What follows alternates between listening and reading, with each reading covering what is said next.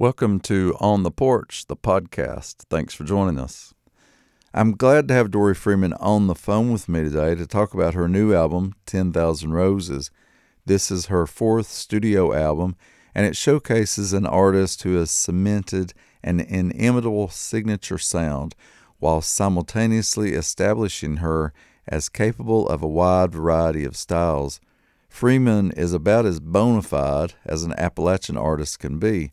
She was raised among a family of musicians in the mountains of southwest Virginia, yet here she shows how multifaceted she is as an artist and how eclectic she is as a person, defying and expanding notions of what it means to be someone from the region, a young woman in the music industry, and an Americana artist. Welcome to the show, Dori Freeman.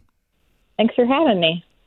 Always good to talk to you, and uh, I want as many people as possible to know about this new record, 10,000 Roses. It's so beautiful. So, why don't we start out by you telling us what you want us to know about the album?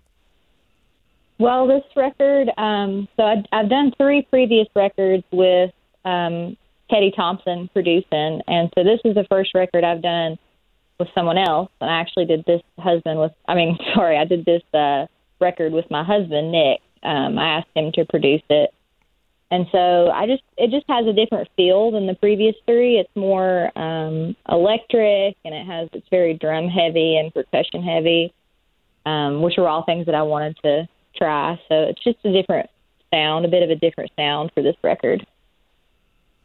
Yeah, I think that it is just um, sonically, it's it it just goes in new directions. It takes your music in new directions, and I, I just I love the sound of it. I love how eclectic it is. I mean, you can hear so many elements, right? You can hear uh, the Appalachian and the country and the blues and the rock, and I even think there's a little bit of punk in there that we'll talk about later. But I mean, when you set out to to make this album, did you approach it sort of by theme, or were you thinking more sonically, or all those things? Is it just organic? I mean, I guess just tell us how an album like this comes into being.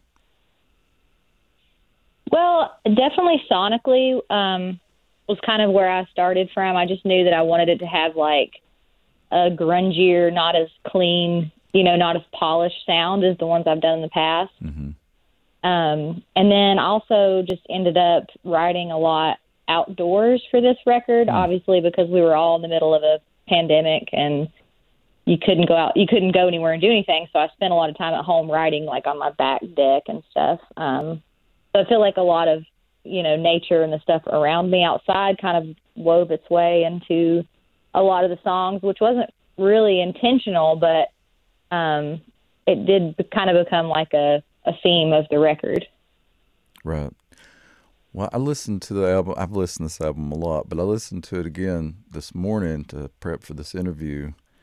And one thing that it really was speaking to me is that it to me it's a lot about standing up to the patriarchy in all of its forms, whether that be an abusive man or the classism against Appalachian people or I'm just wondering if you would agree with that interpretation.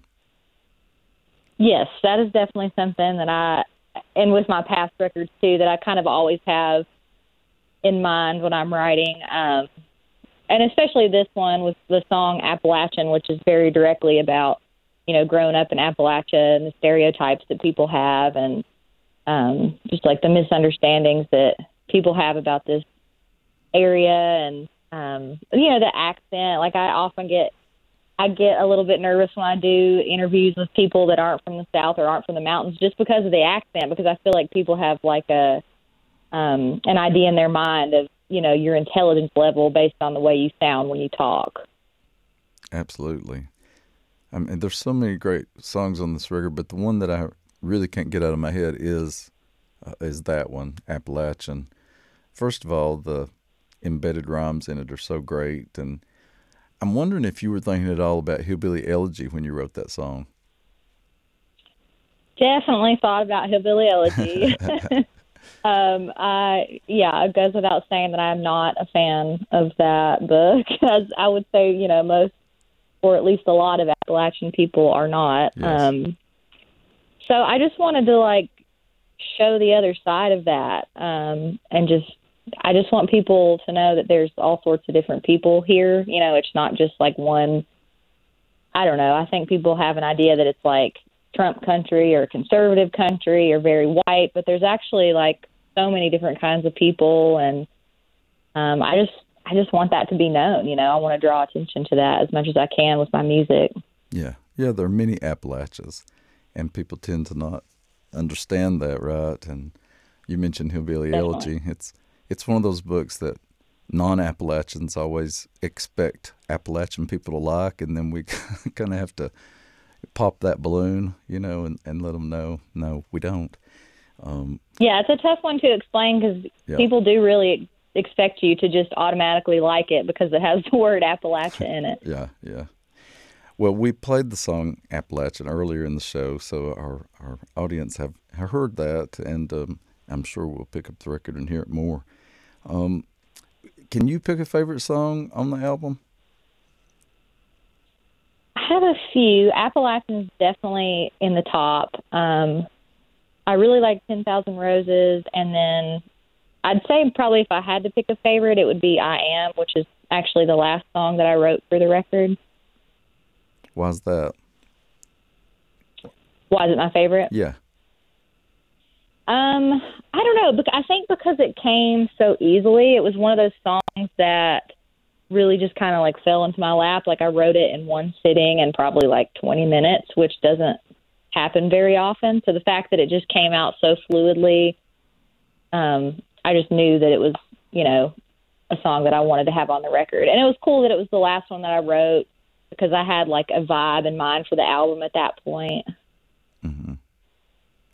Well, you mentioned that you produced this with your husband, Nicholas Falk, and he, he's such a talented musician, a great percussionist. He plays all over the place with so many great bands. And um, so, first of all, what are the pros and cons of producing your own record? And second of all, talk about some of the joys and difficulties of producing an album with your romantic partner as well as your musical partner.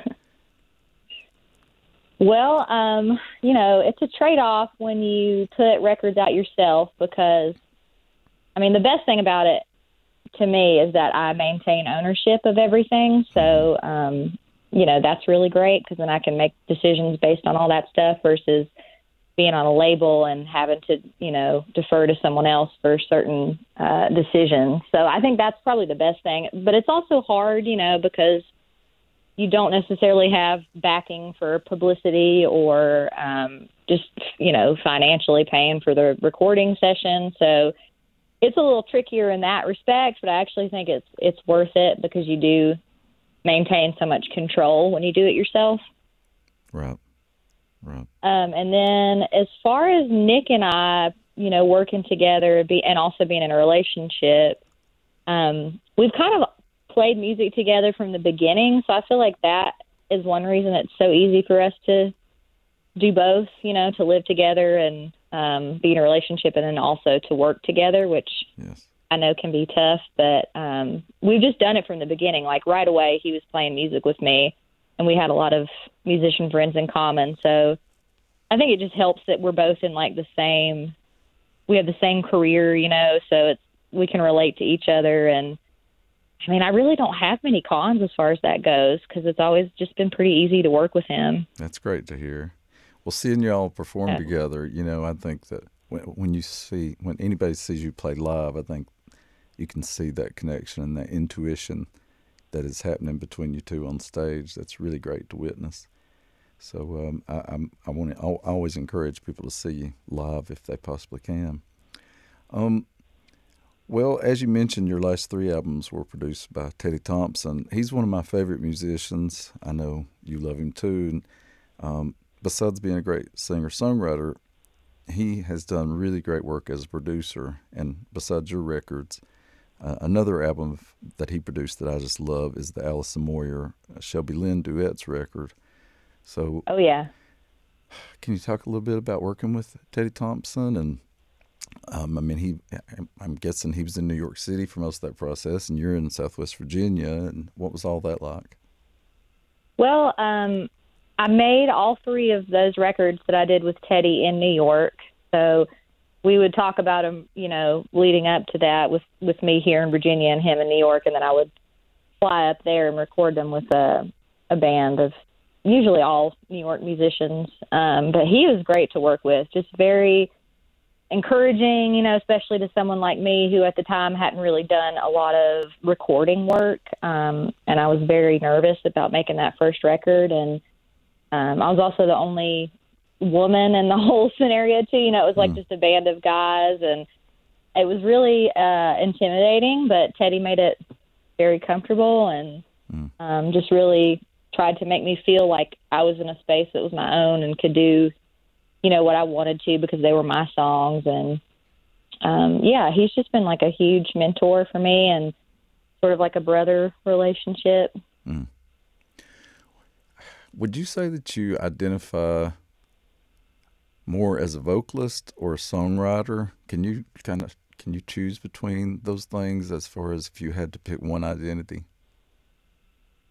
you know, I think about that sometimes, and it's so hard to choose because I really do love both. But I think if I had to be, if I had to choose, I would say that I'm a songwriter. Mm. I think that's the part that I probably enjoy the most because it's done in private, and I don't necessarily love being on stage in front of a bunch of people. Mm-hmm. Yeah, I, I interviewed Kris Kristofferson one time, and I asked him that question, and he said that he absolutely always thought of himself as a writer more than anything. Mm-hmm. And for those same reasons, because it was about that time alone, that was the most satisfying part of it for him. Well, yeah, I think that's really true. Yeah. Well, we are talking to Dori Freeman about her new album, 10,000 Roses, here on the porch. I'm your host, Silas House, and you're listening to WUKY 91.3 FM. Well, Dori, you grew up in a musical family and a musical place, so tell me a little bit about how that shaped you as an artist. Yeah, so I grew up with my dad, who um, is a bluegrass and old time and swing musician, and he plays a lot of different instruments. Um, primarily, he plays fiddle and mandolin, and he was always playing in different bands and playing at different festivals when I was growing up, and now he teaches lessons for a living. Um, and then my grandpa on my mom's side of the family is also a musician, and he's a pencil artist that's pretty well known around here for his mm-hmm. depictions of Appalachian people. Yes. Um, and so I just grew up going to either art shows with my grandpa or music festivals with my dad. Um, so I was just kind of always around it, you know, like fiddlers conventions and competitions and jams and at night and on the holidays. Um, so that was probably my biggest and earliest influence as a musician. Right, and I mean you are from Appalachia, from a a known Appalachian family, and so I mean I think that definitely comes through in your music. But like I said earlier, there are so many other elements. I mean, like I said, I can hear some rock and roll. Uh, there's a real pop influence that I love in your work, the blues just so much of that. So tell me about some of your other influences, you know, once you got older and started finding your own way. Well, I think, I mean, honestly, I have to give my dad a lot of credit for that too, because he always made sure to play like a lot of different kinds of music for me growing up. It was never just like one thing in our house, it was lots of different kinds of music. Um, which I think, you know, gave me an, an appreciation for different genres pretty early on. Mm-hmm. Um, so some of my biggest influences, Linda Ronstadt is definitely as far as vocally, she is one of my biggest influences. Um, I love, you know, everything she's done and mm-hmm. she's done such like a vast, uh, you know, array of different genres and it's just incredible that she has succeeded at all of them. It's pretty impressive because there's yes. not that many singers that can pull that off. Um, and then as far as songwriting and and vocally, um, Rufus Wainwright is a really big influence for me. Um, I actually heard his music in a play when I was like 15 and just became obsessed with his work and I've seen him in concert, you know, several times and he's just been a, a very big influence. He's actually how I got introduced to um, Teddy's music. Mm-hmm. Me too. Yes. Yeah. Well, I know that you and I share a love for a pop singer that sometimes people, at least they give me a hard time about it. I don't know if they do you, but we both love Miley Cyrus. why do you? Oh love, yes. why do you love Miley? I think I mean I kind of grew up with Miley. She's a little bit younger than me, but you know she was on the Disney Channel when I was like a teenager, and so you know I just I kind of grew up with her. So I feel like a like a certain bond with her. I think, but I mean also I think she's done some great stuff musically, and you know she's got a cover of a a Blondie song that's just a great great cover. Mm-hmm. She can sing. I mean, I love. She can. She can belt and one thing I love about her is she really knows her musical history in a way that a lot of mm-hmm. big pop stars don't seem to in the same way that she does. So I really respect that about her. Yeah, I do too. Well, you've made a real conscious choice to stay in Southwest Virginia and not move to Nashville. Uh, can you talk about that choice? And I mean, you referenced a little bit, you know, in being an independent artist, but so many people go to Nashville to sort of be in the middle of it all, and you've consciously chosen not to do that. Yeah, so I mean, part of it is family, and I, that I just really love being close to my family, um, and that I also wanted to raise my own family here where I grew up because um, it was very important to me, and I feel like it really shaped who I am as a person, and I want the same for my daughter. So that's one reason. Um, but yeah, I mean, I guess part of it is just that so many people do go to Nashville, and I try to not do the same thing that everyone else does. Not that there's anything wrong with that, but you know, it just wasn't the path for me. I don't love the city lifestyle. I like to, I love to visit cities, but I don't mm-hmm. particularly want to live in one. Um, so, and also just like your, I think your footprint, just as far as environmentally, is so much smaller when you live out in the country mm-hmm. versus living in the city. Mm-hmm. Um, so yeah, there's a lot of reasons why. Yeah. Well, speaking of Nashville, one thing that you know is constantly under discussion there in the music industry is being able to label an artist as, as you know fitting into a particular category and you, I think you're one of those artists that it's it's really hard to, you know, put your finger on exactly how to how to label you, which is what I love about your music. And I, I mean, I guess that a lot of those artists sort of get put into the Americana category. Yeah. How do you feel about that as a label, Americana? I mean, that's usually what I um, describe myself as because I, you know, obviously you get asked that question a lot when you're a musician of what kind of music do you play.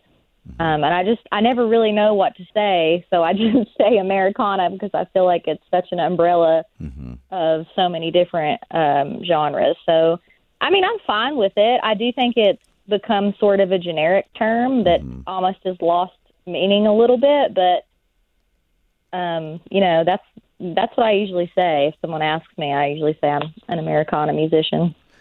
Yeah, I think Americana works because to me it's it sort of implies, you know, an eclectic sound with many influences and something that's not easily just labeled as one thing. So I, yeah. I, I do think it works that way. I I often say that Americana music is also the really great music you don't hear on radio you know, you don't hear it on commercial radio. Um, and in a way, it's to me, it's sort of elevated like above sort of mainstream music to some degree. Maybe that sounds, I don't know. I don't mean that to. No, I know. I, I know what you mean. I mean, all the music that I listened to growing up, or, you know, with the exception of a few people who were able to break through that barrier. Um, you know, most of what I listened to was under the radar and not mm-hmm. not very mainstream, not stuff that you know people widely knew. Right. I mean, you, I don't remember ever hearing Rufus Wainwright on the radio. You know, but he's oh no, yeah, the, definitely not. But one of the great vocalists of our time for sure. Incredible vocalist. Yes. I mean, the the layering that he does with vocals is just insane. And that's sort of one of the beauties of the internet, right? Is that we're able to find artists like that more easily than we were like when I was Yeah. growing up. You know, we had like two radio stations that that was where all of my music came from, or MTV or VH1, and Right. so now I feel much less. You know, I feel so much less limited, and the kind of music I Mhm. love is so much more accessible to me. So you know, as much as we complain about the internet, there, I think there are some good aspects of it for, especially for musicians. Yeah, that's definitely one of the best things to come out of the internet for sure. Well, I always like to know what um, my guests are listening to. What music are you loving right now? I mean, I listen to like a pretty wide variety of stuff, but I, and I'm also very late to this party, but I've just recently gotten really into Mac Miller's music, hmm um, which is you know kind of unfortunate because he passed away a couple Mhm. years ago. Um, but the stuff that he did while he was around is just incredible. Hmm. It's like this super weird combination of indie rock and hip hop and a lot of sampling um, of like Beach Boys and stuff like that. It's just a really cool, unique style, I think. Mm-hmm. What about books? What's the last book that you really loved? The last book that I really loved was one called Once There Were Wolves. Who's that by? Um, I think it's Charlotte McConaghy. Yes, yes, yes. I actually I'm reading that right now. I'm about halfway through it, and I cannot. Oh yeah, I can barely put it down. And I love, I could not put it down. yeah, and I loved her other book. It's called Migrations. Oh, I read that one too. That's also fantastic. Yes, I've been telling everybody to read Charlotte McConaghy. Um, both really excellent books. It's so so much going on with the you know environmental issues and, but it's also just action packed and beautifully written. So it fires on every Beautifully written yeah. too. every piston. Well, what about? Um, are you already thinking about you know new song? I'm I'm guessing that you're always writing and always thinking about the next project. Yeah, I mean, especially like as an independent artist, I think you kind of always have to be on the hustle with that sort of thing. Um, so yeah, I'm writing songs right now. Um, I might try to put out like an EP or um, you know something a limited um, song album this year, um, and then work on something bigger for next year. But yeah, I'm just kind of always working on stuff, and then I hope to tour a bit. mhm Yeah, that's the other thing about the internet, right? Is that people don't think about albums in the same way, and so there are more singles that are put out, I guess, and more EPs. Right? Yeah. But people want that. Yeah, it's almost just like a content competition. Absolutely. Well, earlier I referenced that I, I heard some Appalachian punk rock in here that I loved, and and, um, the one I'm thinking about that is uh, I wanted to. Can can you hear that sort of punk sound in that particular song, or is it just me? No, that was that was definitely uh, a conscious decision. And uh, in the studio, we were all kind of joking that the vibe of that song was uh, Roy Orbison on acid. I can totally hear that. Yes. And, and other sonic moments in the album that I just think are so interesting is like that long introduction to the opening track, "Get You Off My Mind," oh yeah, which it sort of feels like you're being, I don't know, transported into a particular sonic space, and it's sort of, in a way, it's transitioning you from your last record into this new kind of sound, or that Yeah. that great re- reverb that shows up on the title track, Ten Thousand Roses. Um, so just all those sounds, I just uh, I think it's the kind of album that people should put some headphones or earbuds in, you know, and crank it up really loud and just luxuriate in all the great sounds and the layers that are going. It's so well produced. I think y'all did such a beautiful job. I mean, I can't really take much credit for that. Nick Nick really was at the helm for the production, and he did a great job. Thanks so much for being with us, Dori. Yeah, thank you for having me, Silas. Thanks for listening to the podcast of On the Porch. I'm your host, Silas House. This episode was engineered and produced by DeBron Thomas at the studios of WUKY 91.3 FM in Lexington, Kentucky. We are listener supported radio, And we thank you for joining us.